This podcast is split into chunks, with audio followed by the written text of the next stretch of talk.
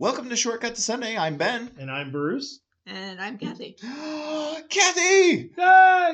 This is your podcast for Yay. July 10th, 2022, proper 10, the fifth Sunday after Pentecost in year C. And we are coming to you not live on behalf of Holy Family Episcopal Church in Fishers, Indiana. Bruce, Kathy, how are you?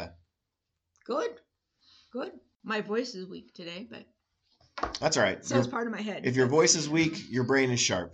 That's all right. Uh, only. if only. Come on, we you know we've got we, we, we've we've uh, what what do we have to be tired about today or or or uh, um, my brain's not dull.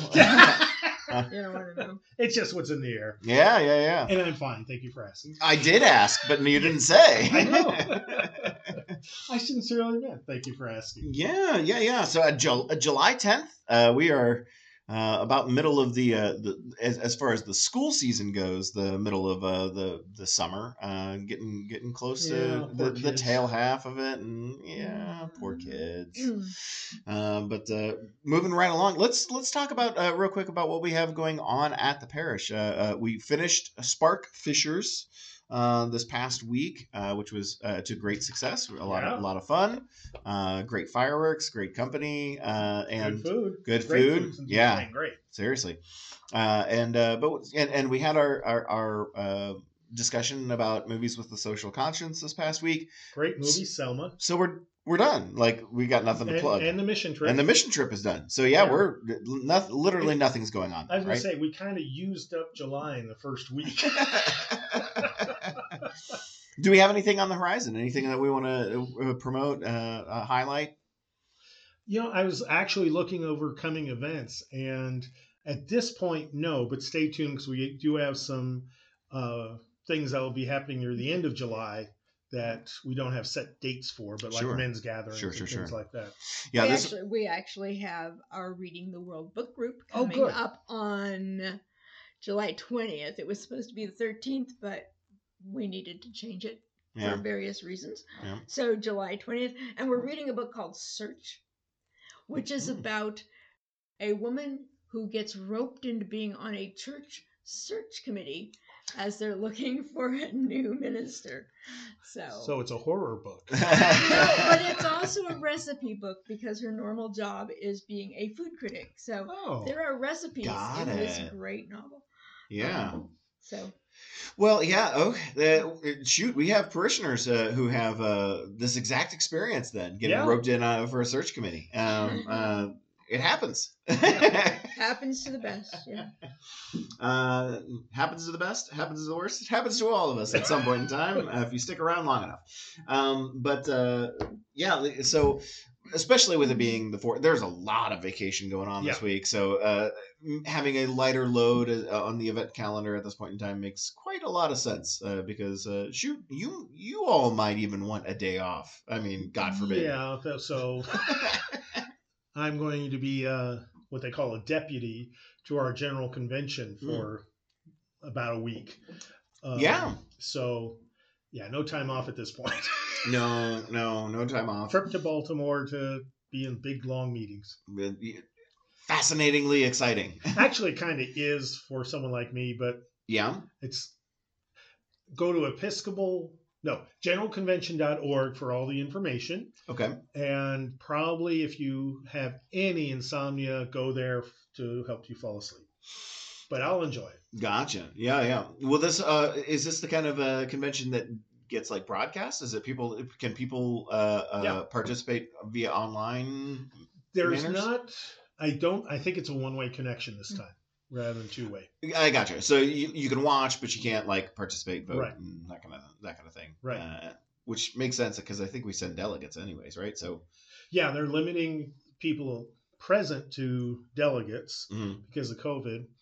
And the opportunities for non delegates to speak has been taking place over about the last six weeks. And those have been Zoom calls that people could speak on. Mm, okay. Um, but yeah, that, that part of the legislative process has been completed. Uh, anything earth shattering uh, coming up at, at this, like uh, that, that will be voted on?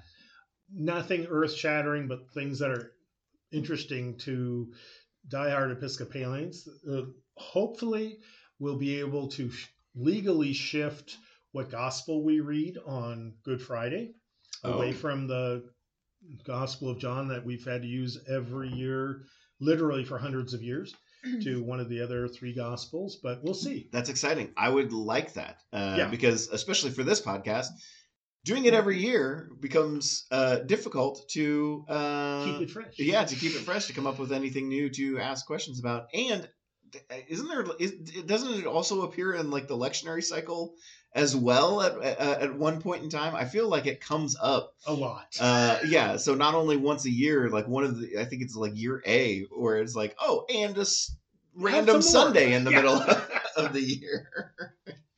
so that'd be great. Uh, uh, nothing against John. Nothing against John. Uh, well, maybe a couple of little things. Maybe a little bit against John. Um, uh, but uh, but but yeah, that would be that would be fantastic. Well, let's. Uh, speaking of, I mean, that'll be church history. So yes. to use that as our segue, What a segue you almost right what a what a segue we weave uh, uh, let's move on let, let's talk about this day in church history so this day july 10th uh, in church history we start in 1073 so uh, uh, almost a thousand years ago um, we see the death, death of anthony of the caves uh, who will be known as the father of Russian monasticism because he had attracted a wide following even among the nobility. His uh, monastery, founded in 1011, will flourish for over a thousand years. Huh. Wow. Had you heard of him? Yeah, I've heard of him. I don't know anything about him. Okay. I, Yeah. I He's got Say- probably in a book I was supposed to read. Saint Anthony of the Kiev Caves. So uh, Yeah. um, that uh, we see his death there uh, more than 60 years after he founded his monastery. Good for Um, him. Yeah.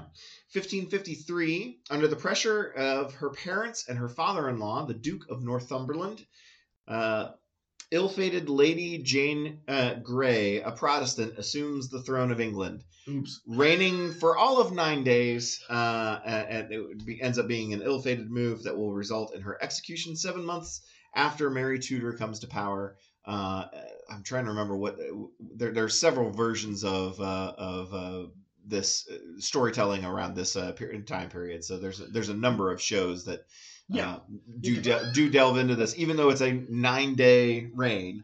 Um, uh, you might recognize the name Yeah, Lady it's quite a Jane soap Grey. opera. So Yeah, uh, yeah, yeah. That whole yeah Mary Tudor story around uh, around that period of time. Uh, lots to write stories about. yeah, yeah. And the quick summary is. Uh, Unfortunately, yeah. the quick summary very- being a seesaw back and forth in the struggle about whether England was going to have as its official religion um, what we now come to have called the Church of England Mhm. or Roman Catholicism. Right. And Yeah. Mary was Roman Catholic, and that's why Lady Jane had to go. Yeah, lady. Yeah, it, uh, very Game of Thrones esque uh, that time period. Yeah. Um, uh, unfortunately, probably where they got the idea. It Yeah, probably actually, was.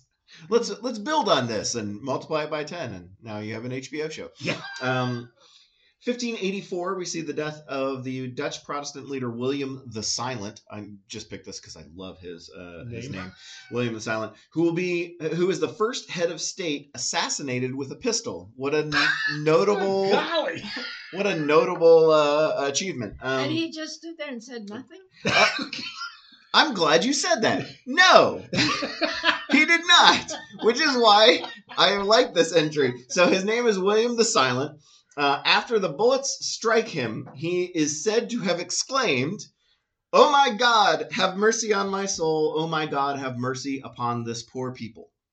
Uh, so William the Silent, not so silent. Uh, I like the, the Where was he? uh, uh, I don't. It, this is uh, th- this is in a uh, um, a piece of writing called "The Assassination of William the Orange." Oh, or sorry, William of of Orange. orange. Um, uh, so uh, this is it doesn't uh, it doesn't say so. Orange is in um, um, Well- isn't that French? Denmark, uh, Scandinavian, I think. Okay. Yeah, um, current Holland, isn't it? Oh, It might be because it Yeah. does say that Yeah. he's a Dutch Protestant, but that time period, like, Yeah. there's so much like you know marriage Kingdom is what? yeah marriage and you know for for ally purposes get like uh, oh he's dutch but he was you know ruling germany at the time you know And- like things like that full confession, the reason that I first thought of Holland was um, Olympic Games where the Dutch fans wear orange. oh Well, and did you know that William of Orange actually had orange kingy vestment thingies, and no, I didn't know he that. was he was probably, I imagine, I did hear this somewhere on a history program I watched that he was the first royal person to wear orange as his official color. royalty color. Huh.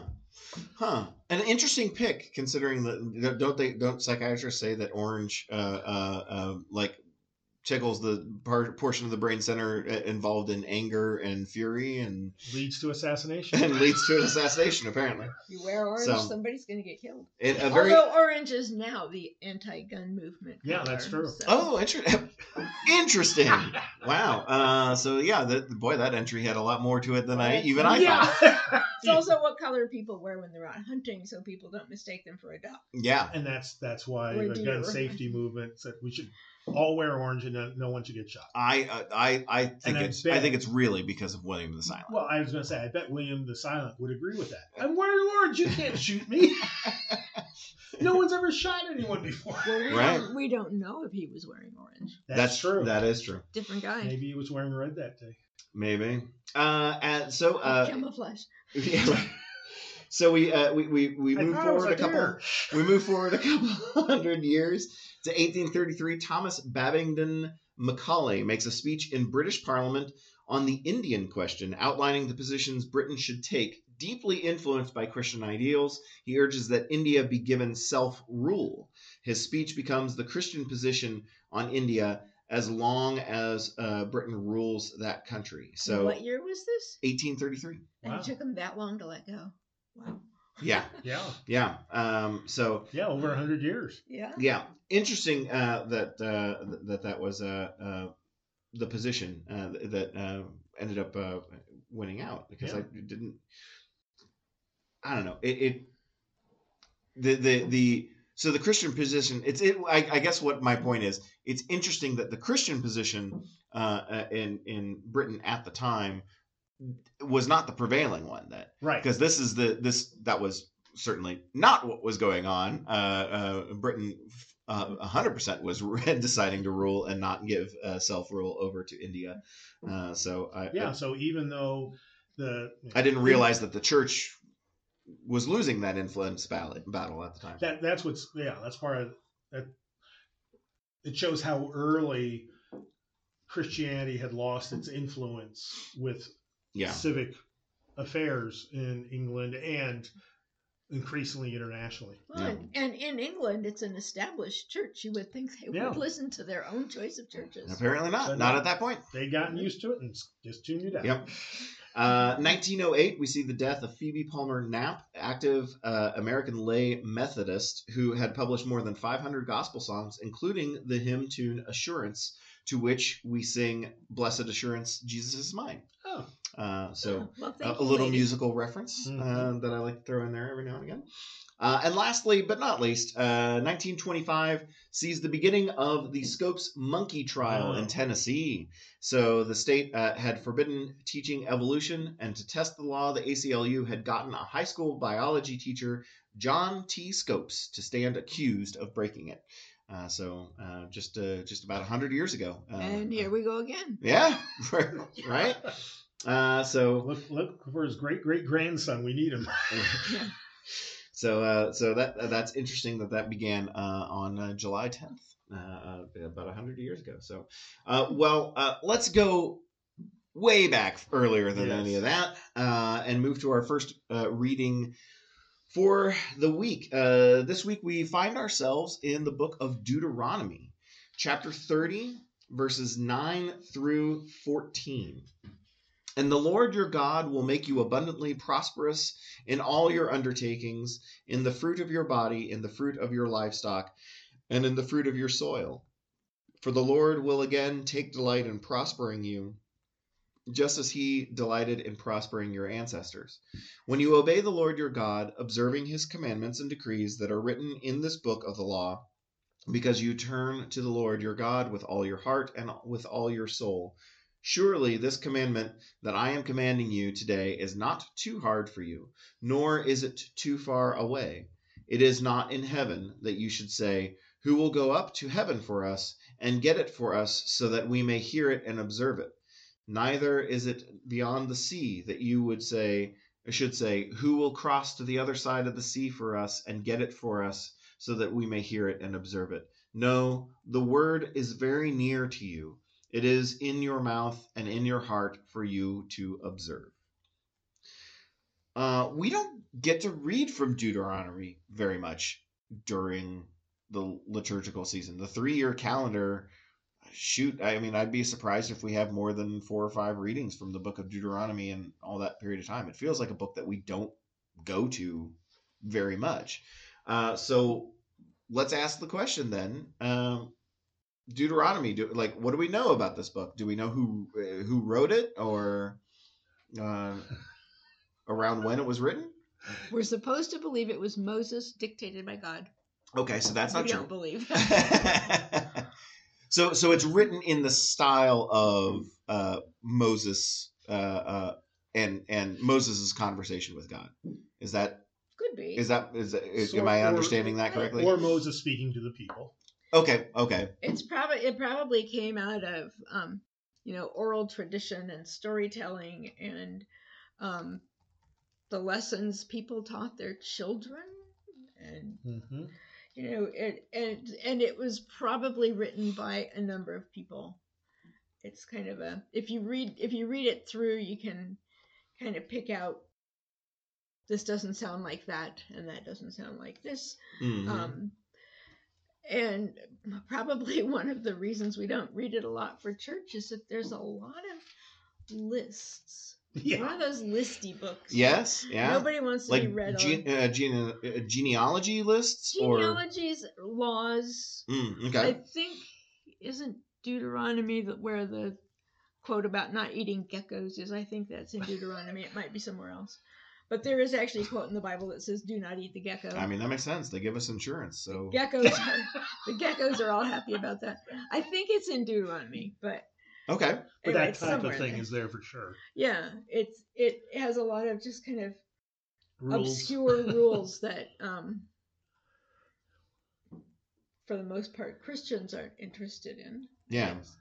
yeah um but there's some real good stuff in there too so Yeah. I, like, I really think good it's stuff it's a fascinating book in some ways yeah. Personally, it's one of my favorite books of the Hebrew Scriptures. Yeah, Okay. It, it hits a lot of the high points. It has the Ten Commandments. It has chunks of um, at least references to the Exodus. Mhm. Um, it ends, and we're almost to the end with today's reading. We're a couple chapters shy of that with the death of Moses. Okay. Mhm. Okay. And so it's the conclusion of the Exodus experience. Um, he dies, Hmm. and then the people get to go into the promised land. Interesting. So, so it's got it. it this book kind of has a little bit of everything. So, Yeah. some some law, some uh, uh, conversation, like a dict- quote unquote dictated conversation uh, of Moses and God. Mhm. Uh, some narrative of uh, seeing the death of uh, Moses. That's kind of interesting. So it's got got a little bit of everything. and it's pretty well written. It's one of the the of the of the early books of the Hebrew Scriptures. It's one of the most recent, and Hmm. so it's had time for good editing and um, a sophisticated Hebrew. So it's uh, I think it's an easy read with a decent translation. Yeah, uh, I did look it up real quick just to, to, to satisfy my own curiosity. Uh, Deuteronomy in Hebrew is Eleha uh, Devarim, uh, which um, translates in Hebrew as "These are the words," Mm-hmm. uh, and in ancient Greek, uh, it's Deuteronomion, uh, which means uh, second law or a copy of this law.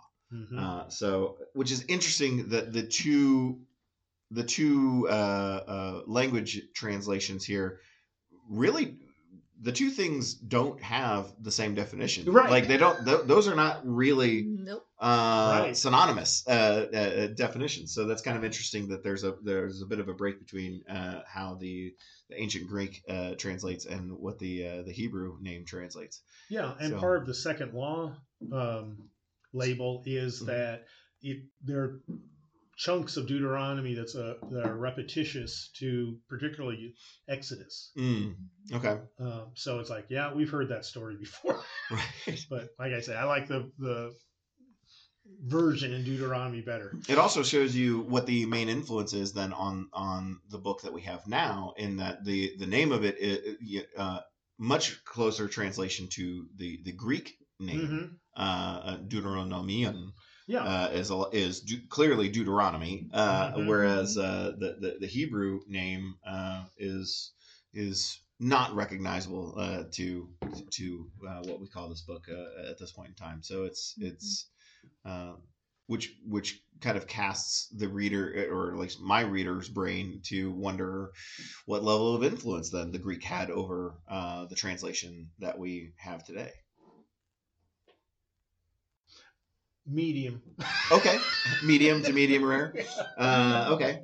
Well, Uh, I, I'm thinking um, by the time, I mean, it's it its origins are very old, but by the time the Hebrew Bible was codified, most Jews were reading it in the Greek, okay. Yeah. and there was a preservation of the Hebrew, which continues to this day, um, since that was seen as the language of God Hmm. but you know, well, a couple centuries, probably maybe less than that, before Jesus, most Jews would have, particularly educated ones, would have been much more skilled at reading Greek than Hebrew. Yeah. Um, so, as far as the passage in particular that we're discussing here today, um, we're kind of like, uh, we definitely get the feeling, the way it starts off, that we're kind of like mid conversation of some sort. Mhm. Uh, uh, Since it starts with the word and, yeah. Yeah. with not even a capital letter. Yeah, yeah. So, um, so kind of mid sentence, uh, Mhm. and uh, um, so where are we in the overall conversation? It- This is Moses talking to the people about his conversation with God. Is that? Yes, and it's his farewell speech. Oh, okay, okay. Um, wh- where so we're talking about um, Moses is telling the people that God is going to make them prosperous. Uh, as If if they stay faithful. if they stay faithful. Um, And and I think we need to that word prosperous. I mean, it does say, just as he delighted in prospering your ancestors. Um, it's really easy to think of that as, ooh, God's going to make them rich now that all this has happened, and as long as they stay faithful, they'll be wealthy people and la di da. Um, and I think that's a lovely way to interpret it if you want to be rich. right, Um, right. If, but- if you have an idea ahead of time as to how you want this to read, Yeah, but um, I don't think you know, given what economies looked like back in the days of Moses, hmm I don't think prospering has anything to do with becoming wealthy and having the finest house and you know Right. Yeah. gold necklaces for your cows or whatever. Um, it has to do with understanding God's world as abundant uh-huh. and treating it as an abundant place that we all have to share and you know you will have enough Yeah. So yeah, th- th- which makes sense considering you know essentially the story of Moses and the people uh, at this point. The main story is about survival. Yeah. So uh, you know, I, I I can understand that in reading this, uh, Moses is telling the people like, hey, you know, God's going to take care of us, and we're going to survive. Yeah, because looking That's at prosperous enough, you know, for for what they've gone through. And yes I mean, and I'm I'm picturing an audience of the ancestors. So just as the Lord delighted in prospering your ancestors, the ancestors going, "Wait, what? That was prospering?" because and God was happy about it. they were enslaved by Egypt.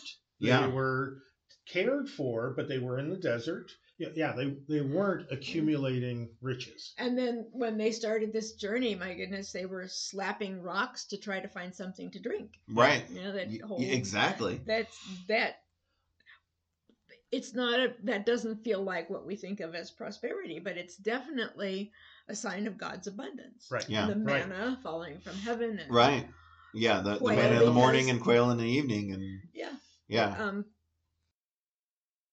that's prosperous Right. if you're wandering through the desert and you don't know where you are It is it is a good reminder for us uh, that that really should be the baseline Yeah. of like, hey, you know what? Thank God I had something to eat today. That Yeah. that that you know that there was there was something available for me, uh, and that I was able to live in this world. I mean, that's we don't really think that as prospering uh, um, or, or being prosper, you know, Yeah. being a part of a prosperity story.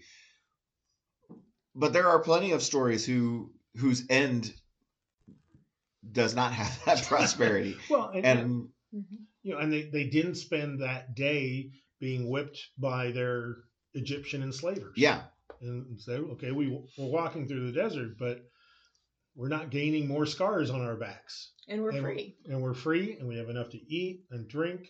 We're having babies, and no one's dashing them against rocks. This is Right. good. Yeah, and, and so and and so Moses Moses is telling the people, hey, also this like so the commandment that he's talking about here is just um uh observe he's going back to verse 10 right obeying the lord your god Mhm. Mhm. the commandments i've you know that moses has has brought down that has has uh, Not, but not just the Ten Commandments. It's right all the other stuff too. all the others all the other stuff too That's moses makes the comment of surely it's not that hard that's well that is his point. You know it's he's talking about you know hearing and and following whatever word he used there da, da, da, observe. To hear and to observe this thing and uh, basically he's telling them this isn't rocket science guys. Yeah. right. You know and you don't have to or organize a moonshot to find it. Yeah. And you don't have to travel to the furthest reaches of the planet. All you have to do is sit down and know what's already in you. These are people who, from infancy, have been hearing this word. I'm making little air quotes. This word that Mhm. Moses is talking about. It's in them, yeah and there's no reason to say, "Gosh, well, I um, I didn't know that part." Um, because the important parts are all really easy and ultimately i mean in in this reading it's talking about you know that you're going to give your heart to god. Hmm and in other places not in, maybe in deuteronomy i don't know um, but in other places even up before the time of jesus people will start putting together the thought of love god and love your neighbor yeah, that's Deuteronomy. it's in Mhm. Deuteronomy too. Thank you. Um, and how hard is that? right It's very hard, actually. you know, when you, when you look out the window at the world, yeah you'll see that it's very hard to love your neighbor. Not this window. This is a very peaceful sight, but um, it's easy i don't see any neighbors Yeah. the yeah, the insurance office is closed, so it's an easy day. um, but you know, if you look at the world, you would think that loving each other was the most difficult thing we can do. Mhm. hmm And Moses is saying, you know, it's all right there for you. You know how to do this. You know how to love God. You know how to live in a way that says you love God. So just do it and it'll all be fine. Yeah. Yeah, I think I, I, I kind of get the feeling also. This is a, since you said that this was his farewell speech. Um, uh, lines uh, or verses uh, twelve and thirteen um, could be interpreted as preparatory too, because I would imagine uh, after Moses uh, uh, leaves their company, uh, and, uh, to to to use uh, you know He does die. flourish, flourish of term. He just plain Yeah. old dies. Yeah. Yeah. uh, uh, when he dies, when he passes, um, you're losing somebody who went up to the mount. Yeah. and who communicated with God. And so this, the, you know, verses 12 and 13 of like, hey, it's not in heaven uh, that you should say, hey, but now who's going to go to the mountain Right. and talk to God? Who's going to cross the sea and and and uh, uh, and you know uh, communicate from from afar? Because up until this point. Uh, I, I understand how the people might have this viewpoint of like, oh, that's this elevated person's Right. job. You know, God's not that close to me. And this is Moses saying like, no, no, no. He are, are you blind? He's been here like among us. The you know the the whole time. The fact that I went up to the mountain to and, and communed with God and had a con- private like my private conversation does isn't what you need to look for in the future. Like, Well, and he brought that message. and he brought it back. Yeah, Yeah. And they, you know, at the beginning, I've told you everything you need to know. the beginning of the journey, we hear all about the, you know, the cloud and the fire that surround them and follow them, and you know, Mhm. fence them in so that they're safe and they know God's presence. And they carried the ark, which is another sign of God's presence. Mhm. They'd been toting God through the desert for 40 years. Yeah. And suddenly they're having to be reminded that you can do this. Yeah. You'll manage somehow if you just look inside your own heart and Mhm. remember what's been there all this time. And one of the and one of the problems with Deuteronomy is it is so old that it's hard to see it with new eyes or know how radical it was uh, upon its publication. Mhm. But think about even today, we tend to professionalize spiritual leaders. I mean, I'm speaking as someone who's paid to lead a congregation. And here it's no, you can, as Kathy said, you can do this. Mhm. And Yeah. one of the great gifts of Judaism to the world is the the bringing down to the household, family, individual level spiritual practices. Hmm. That you don't have to walk down to the temple and offer sacrifice, Jewish, Roman, Greek, Egyptian. Instead, you can do this in your own home. And Hmm. Wherever you are, you can pray. Wherever you are, you can um, seek God's presence and find it. So that that was radically different than most religious leaders who, in part, were trying to make a living at it, and so didn't Yeah. want people to think they could do it on their own.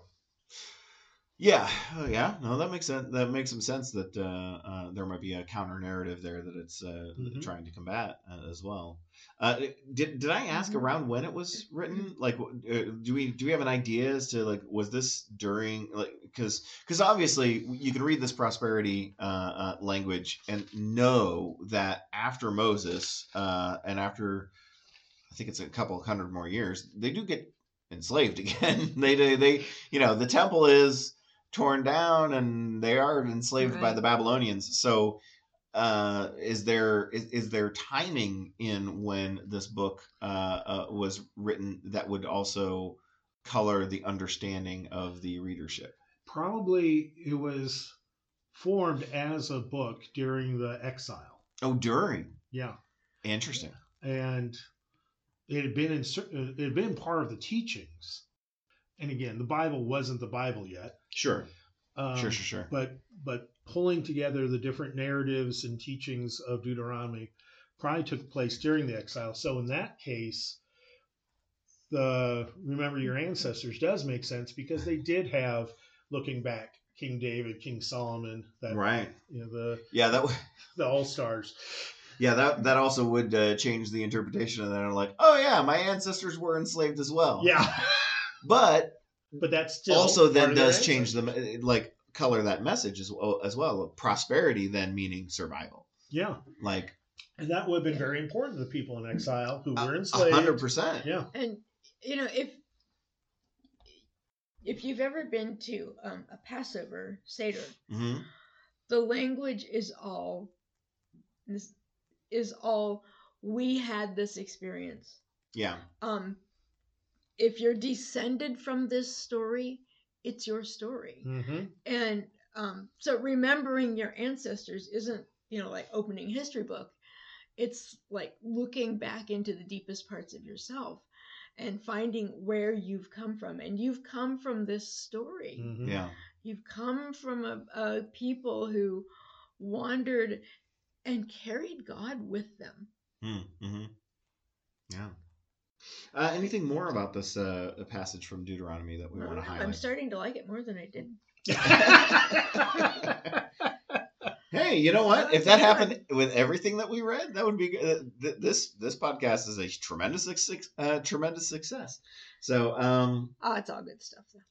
Well, let's move on to our psalm reading then. Uh, Mhm. Psalm 25, verses 1 through 10. To you, o, o Lord, I lift up my soul. O my God, in you I trust. Do not let me be put to shame. Do not let my enemies exult over me. Do not let those who wait for you to be put to shame. Let them be ashamed who are wantonly treacherous. Make me to know your ways, O Lord. Teach me your paths. Lead me in your truth and teach me, for you are the Son of my salvation. For you I wait all day long. Be mindful of your mercy, O Lord, and your of your steadfast love, for they have been from of old. Do not remember the sins of my youth or my transgressions. According to your steadfast love, remember me for your goodness' sake, O Lord. Good and upright is the Lord, therefore he instructs sinners in the way. He leads the humble in what is right and teaches the humble his way.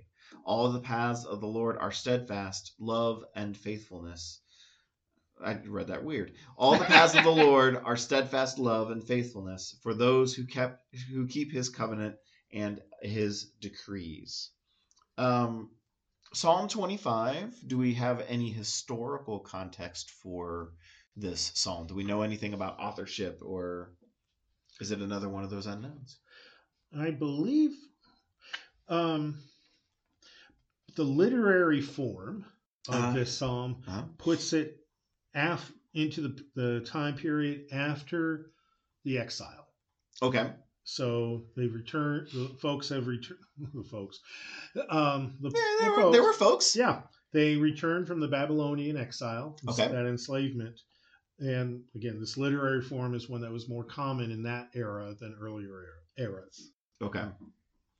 Okay. Uh, so so has more of a literary tradition as, as opposed to an oral tradition, um, Not necessarily, but not necessarily literal versus oral. but has a strong enough literary tradition that that um, Well, it has just just a, a poetic structure uh-huh. that is more modern than ancient, Gotcha. and also has some uh, what are called wisdom motifs. Mm. Um, so the theology of God expressed as a figure of wisdom has become part of Jewish life, which was not true in the earlier portions of Jewish history. Hmm.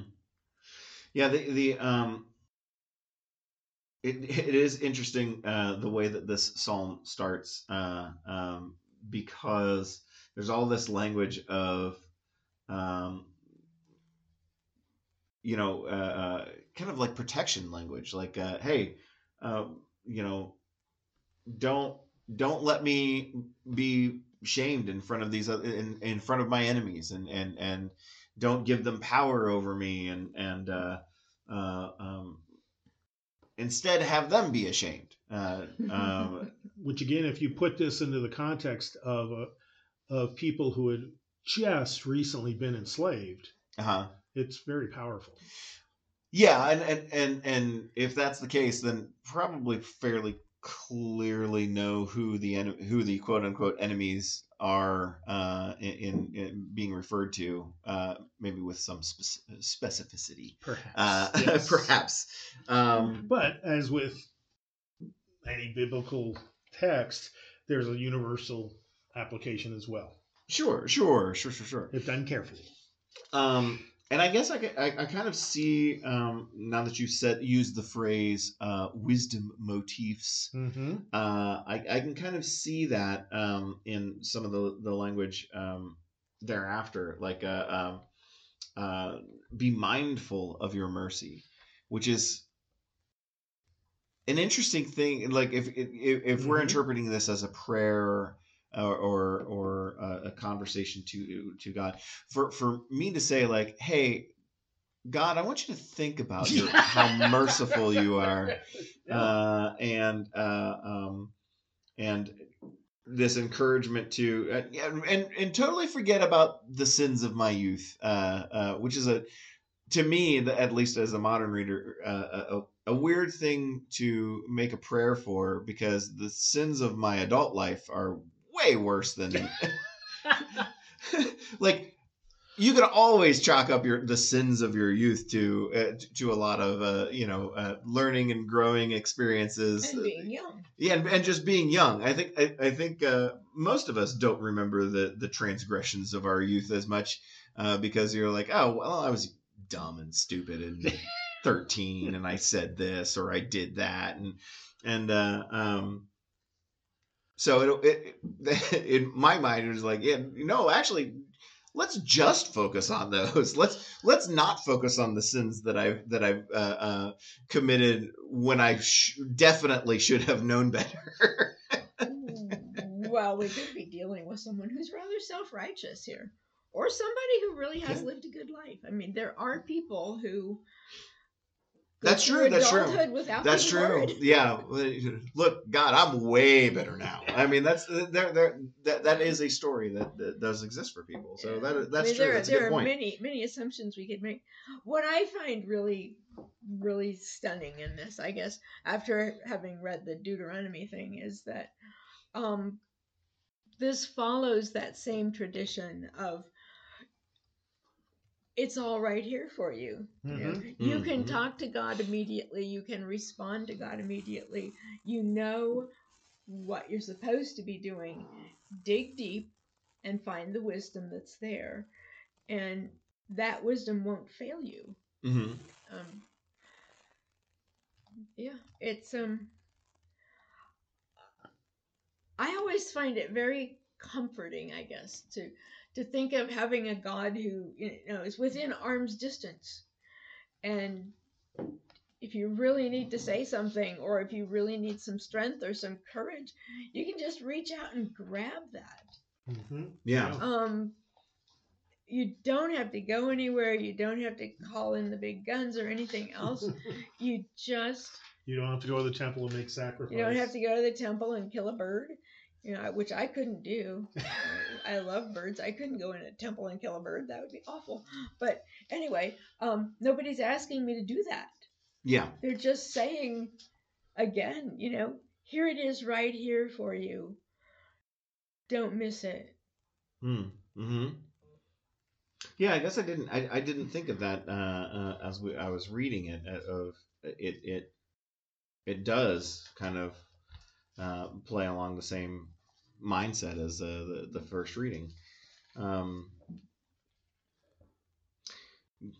good and upright is the Lord, which uh, uh, is also a, a, phrase that um, I don't know. I suppose I, s- I suppose us having the the the full uh, history of the Bible in, in our in, in our rear view mirror, as far as like being available to us.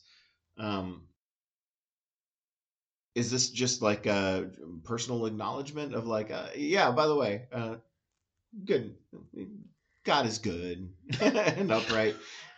It's it strikes me as something like, well, duh. Like, uh, do we need to put that in our prayer? Like, uh, Yes. yes, well, so that we say all the words. I mean, right? I mean, well, and and also they just came out of an exile where you know their their captors had basically tried to smash their their faith to smithereens. mhm. You know, they they they literally smashed a lot of it, and and it was hard to find a place to sit down and be Jewish. Yeah. Um, Hmm. and, That's a good point. And so I can imagine, I can easily imagine some people walking out of that exile thinking God had let them down, hmm or the you know the the whole why did God let this happen to us or Yeah. happen to me? Hmm. And we still do that. Yeah. We if something goes wrong in our lives, we just want to grovel and and blame God rather than finding the truth, which is usually a very, very human reason for everything that happens. Right. Um, God did not break my neck. I did it myself by being stupid and clumsy and falling down a set of stairs. Um, Yeah. I Yeah. I never thought I might ask God why that happened. You know, why did you do this to me, God? It's like, oh yeah, because I wasn't paying attention to that stairway. Um, God, you threw yourself off the Temple Mount. I threw That's right, myself that's the right. Temple Mountain and hit a steel door on the way down. yeah, it was really, it was really a, it was really a test. Like, could I be the second coming of the Messiah? Nope. Nope. Oh, I guess not. Not me. It didn't work for me jumping off that temple roof. Um, but you know, we do so easily slide into that thing of hmm you know if we if we want to say God is in control of everything, then it's hard not to also say God made this bad stuff happen to us. Right. Yeah. Which is the the the danger of that whole line of Yeah. thinking is that Yeah. Crossing out free will, human free will. right. Yeah. Yeah. And human stupidity. Yeah. Um, you know, Us dumb. we, No. we can all be so blinkered and just Blinkered, kind of- I love it. wander through things and then we wonder why we hit into hit into a tree or something Right. Yep. because you weren't watching where you're going Mhm. don't blame that on god Yeah. um God, why'd you put this tree here? While I Um, was reading my iPhone. right. Exactly. yeah One, Yeah. one other thing I want to add Sure. before we move on. Sure. Sure. It sure. took me a little while to read through all the footnotes and all. The uh, i have no footnotes Yeah, I saw you Um, furiously turning pages over there. yeah, because it's fascinating.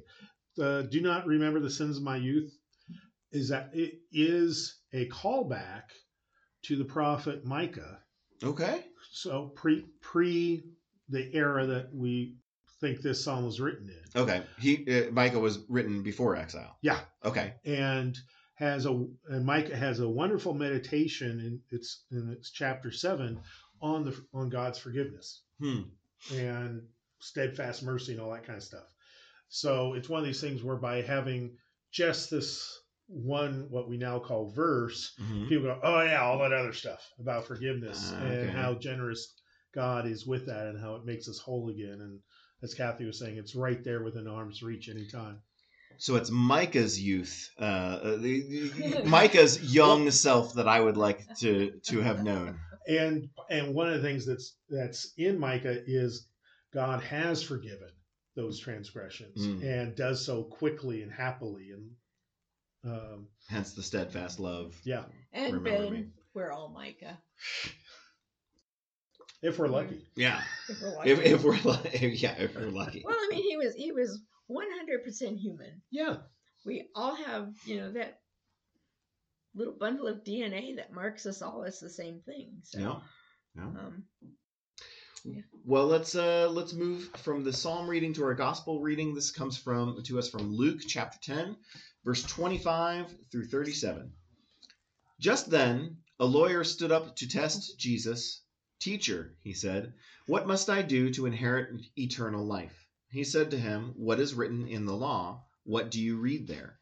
He answered, "You shall love the Lord your God with all your heart and with all your soul and with all your strength and with all your mind and your neighbor as yourself.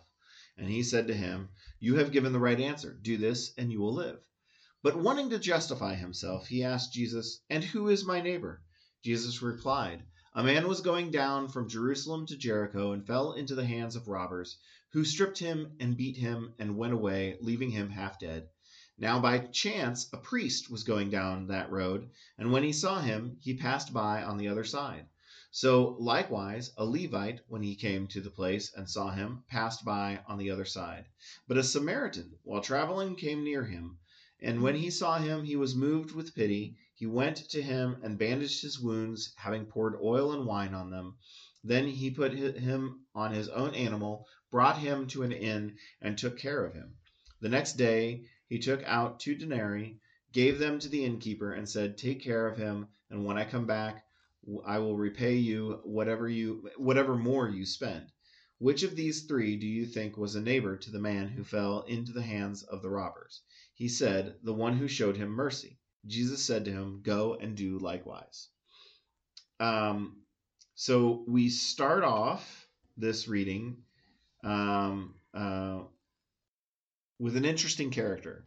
Uh, the quintessential lawyer. Yes. Uh, uh, plays his or her role beautifully uh, as a lawyer. Um, uh, uh, but it is interesting, like, the question, the initial question is is that really of law to uh, the Jewish people at this? It- It's not really like a. It's it's interesting that it that it points out that they're a lawyer, uh, which in, during this period of time would mean dealing with the the, the laws of the of the religious uh, um, kind of uh, hierarchy of, of their society. Uh, but so not like necessarily our our thought as Right. a modern lawyer. Right. But um, uh, the question is kind of more. It's tied to the laws, but not like a deeply rooted uh, uh, law question, law, religious law question. It Um, kind of is. Well, Is It's- it? yeah. It, it Okay. comes. It, it kind of fell down the page from Deuteronomy yeah. up there, Uh-huh. where it's saying, uh, where did Deuteronomy go? Um, when you obey the Lord your God, observing His commandments, Mhm. um, turn to the Lord with all your heart and soul. That's you know a not a, a rather thinly veiled um, reference to what we've read other places of love the Lord your God with all your heart and with all your soul and Uh-huh. your neighbor as yourself, which is basically the answer this lawyer gives. Um, Yeah. that is- quoting Deuteronomy. that is 100% law. Okay. Okay. Might be the second law. I don't know. But it's law. It's law. Okay. Um, and it's the and it's the most important law that's out there it's kind of like the law of physics you know if you try to defy wooden doors and walk through them mhm. you're going to get hurt because physics says so um, as do many other rules like common sense but um, this one is if you choose not to love God, you're breaking a law, and it's not like you're going to go to jail for it, but something's going to go wrong. Mhm. You're going to hit your head on something really quickly. yeah. So we do have a lot of gospel stories where uh, questions are asked of Jesus, and they're they're asked with uh, some some uh, malicious intent. Uh, Right. Uh, or cheekiness. uh, Or is this one of those? Is this one of those? Like, uh, is the lawyer trying to trap Jesus? I don't think so. I, I didn't get that vibe, but I wasn't sure sure if uh, it was a um, kind of like a one that I just wouldn't necessarily pick up on because of uh, um, I'm a different th- reader. There in verse 29 where it says, "But wanting to justify himself, the lawyer asked Jesus, "Who is my neighbor?" Um, I, some people have read that as a trying to trap Jesus, but if, I think if we look at it closely, it's the lawyer who's the subject of it, and I think the lawyer is actually feeling very insecure about himself. Maybe, maybe. Well, uh, in this this that I'm glad you touched on it. That section right there does match our modern uh, uh, modern lawyer figure. Yes, Uh, because anybody who knows lawyers knows that one of the one of the first things that they get into when discussing the law is how is this term defined? right. That is that it, that it, uh, uh, like eighty percent of of uh, whatever legal argument comes down to like okay, but how do we define this word right here? Mhm, Um, and so it is interesting. See, I, I was kind of getting a different vibe from uh, in, in my reading for, of of of this about the lawyer. Of this is your real question. this is the one that you wanted to get down to, uh, and and maybe maybe maybe you're right though. Maybe uh, th- this person really was in like, hey, look, we have not defined this term. Uh, so so perhaps this person is not coming in with a pre a, a, a, a, a, a definition that they wanted to hear, but an honest It could be question definitely. of like, hey, uh, for the lawyers in the room, we have not defined the term neighbor. how do we want to define this term? Because the Romans kind of suck, and Yeah. and and uh, I have one who lives right down the street from me, and I'm would you know, yes for this passage or a big head shake. I, I'm going to turn this all spiritual and sloppy, I suppose, but um, I, see- away. Slop away. Yes, this lawyer Uh huh. was steeped in the law that we're talking about. I mean, hmm to become this thing, he had to lived with it all his life, and and he knew how the law worked, and he knew how it had been applied at various times historically, and he knew how it was being applied in his own childhood and young adulthood and whatever else, and um, in some places it was applied in a very legalistic manner, hmm and Jesus was blowing that apart. Hmm. Jesus was walking around saying, Picky, picky, picky. It's okay to pick corn on the Sabbath because people are hungry. And it's okay to feed your oxen on the Sabbath because you don't want them to starve to death. You need them to have water so they're not thirsty. There are things that have to be done Yeah. that break the laws we're talking Right. about. During a period of time where the number of laws had ballooned quite a lot since Moses. Yes. And and on top of that, they had these Romans breathing down their necks, and so there were certain Roman rules that they had to abide by as well if they wanted to survive. hmm And I would be confused. I would be going up to whoever I could go up to who seemed to have any kind of common sense and saying, "What what is it I'm supposed to do? You're telling me I can lighten up, but I I don't know exactly where I can lighten up and where I have to tighten up." And um so like it. here it is. He knows he knows the most important law hmm that you know love god love your neighbor but who is my neighbor you know we think of neighbors as what you know the people who live on the other side of the property line and um and we have whatever relationships we have with them um good Mhm. bad ignore each other be in each other's face constantly you know whatever it is. And um jesus isn't going to accept that definition of the word neighbor either. Right. Um, the neighbor is the person who in any given moment chooses to be your neighbor by the way he or she behaves toward you or you behave toward them. Um,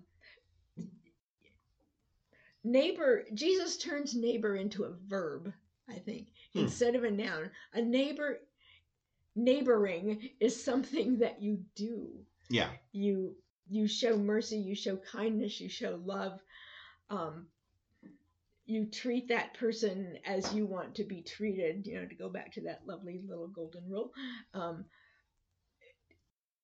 neighbor is what we do with each other Mhm. and so um, that again jesus is breaking this whole thing wide open a neighbor isn't the person who lives in the next tent or the next little village hut Right. or even on your block or even within your own faith tradition hmm because the person who became the neighbor was an enemy Yeah. mildly an enemy i mean not like somebody they were in battle with but they didn't like each other Right. and suddenly jesus is saying your neighbor might be the very person you don't want anywhere near you hmm um but you have to do it anyway Right. Yeah. Yeah. I, I know. Obviously, we've talked about this uh, story before in the past, and if I'm not mistaken, that it only does occur in Luke, Right. um, which I do have questions about that as to like, how's it come? This is a this is a It's good good story. yeah It's a real good story. Like, come on, Matthew, Mark, John, what's going on? Like, uh, well john would never write this story um, but we but we have talked about it before. Like the the the reader th- th- that this was uh, does I shouldn't even say the reader uh, because this is really more of the people that that uh, Jesus is telling the story to, uh, recount uh, recounting this uh, this narrative uh, that he's creating. When the person is coming from Jerusalem to Jericho, and you know this ill fate befalls them, uh, the priest going down the road the, the the the hearers of this story would are you know naturally think oh the priest will help okay the priest didn't help but it's excusable. Maybe they were you know Had to stay pure for had to stay ceremony. pure. Yeah. it would have There- created there's- unclean hands. Uh, that could have been an issue. They had things to do that you know. So then the levite uh, comes. That person will probably help. Oh no. Okay well they don't. And then the samaritan comes along and and the the unexpected uh, is is the result of the story of like oh this person who uh, these two people would not be uh, of natural same mindsets and and uh, you know oil and vinegar kind of a kind of a thing and and yet uh, the Mar- Samaritan shows uh, tr- a tremendous amount of of grace and and uh, and uh, uh, neighboring uh, qualities. Um, I'm curious as to why, like, especially during like Roman occupation, like why is like why the Samaritan over like uh, surely a more a, a more uh, um, or or maybe not uh, uh, the the more uh, vilified group would be like a, a Roman uh, uh, soldier or uh, you know That, yeah, it's interesting to think about. Maybe that was a bridge too far. I I think the Roman soldier comes upon him and stabs him. Yep, that's when- that's how I expected it to Yeah. end. when you're under Roman rules, you don't tell stories that remind people that the Romans are That's true. bad That's true. people, and they're not going to believe it if you turn them into the good person. Right? or they or it might have been that thing that John referred uh, can see through John so many times where there was such fear of the Romans. You know, let's not include them in the stories at all, so that they don't have an excuse to slap us around. Mm, Right. that- Why that are you makes sense. putting me into your made up stories? Mhm. Um, right. And one the the key word with the Samaritan is that he was moved with compassion or Yeah. pity. Yeah. and that's something that no one else. But wait, those are human traits. right? It, it humanizes the Samaritan, and of course, that's one of the key um, qualities of God. hmm So the Samaritan is being like God, and therefore does these healing actions. Yeah. So my my brain just went over two versions of uh, interpretation almost simultaneously here. Um, the at the end of this story, we see the lawyer's reaction to this. Right? It, it's it's written down. Jesus asks the lawyer, "Who was a neighbor to this man?" hmm And my, f- which order did this happen in my in my brain? My brain first said that the lawyer couldn't even bring to say the Samaritan and bring himself to say the Samaritan, Mm. Yeah. The one. the one, The who, one, the yeah. one who showed him mercy. Yeah. And then almost immediately following that thought, uh, the lawyer picks up on the humanization language that's used in the story, and it the lawyer uh, uh, and and I'm not sure which interpretation uh, might necessarily be right, but the second interpretation I immediately had was the label doesn't matter. The lawyer recognizes that and Hmm. identifies the human quality that is admirable and important Godlike. and yeah, the one who showed him mercy. Doesn't matter if it was the priest, the Levite, Mhm. the Samaritan. Mercy is the key. Uh, so uh, just sharing that that weird uh, interpretive thought process that I have that goes on that I'm not sure which one I like better actually. Uh, that, that Keep them both. where the storyline goes, the lawyer is like, "Ooh, don't like that answer," or the one where the lawyer goes, "I got it, I got it now." And and I think both can be true. Yeah. He may have had that. Oh no! Oh wait a minute. Yeah. You know we we're all capable of instant judgment in the wrong direction, uh huh. and um and then we blink and suddenly it's like oh no, wait, no, the other way. And um, you know, I I think the way this gets phrased, the one who showed him mercy, goes back to my my thought of neighboring being Mhm. a verb. Yeah. Neighboring is what you do. Yeah. And this Samaritan, like it or not, was the one who did neighboring. And um yeah, you know, it never says after Jesus says go and do likewise. We don't know if he was another of those people who walked away sad because he didn't Right. think he could do Ah, it. nuts. That's um which story there's a story where that The rich young man. the rich young man Yeah, asked Jesus and he- about yeah. eternal life. Yeah, and you Um, realized like, oh, I don't think I I, don't can think do I that. can do that. Yeah. Yeah. But it it Or doesn't it's going to be a lot of work to untangle all my Yeah. finances. hmm Yeah, but this guy, you know, he's he. We don't even know that he left. I mean, the No, story ends say. with Jesus saying, "Go and do likewise." And he's already defined for himself, really, who he needs to be. Mhm. And you know, I, I think it's funny if you put the beginning of the story, what must I do to inherit eternal life? Mhm. And then it becomes the one who shows mercy, the one who was a neighbor. So if you want God to show mercy, you have to be a neighbor. Mm. And you know that Mhm, you know mhm. that's a you could put that on a bumper sticker.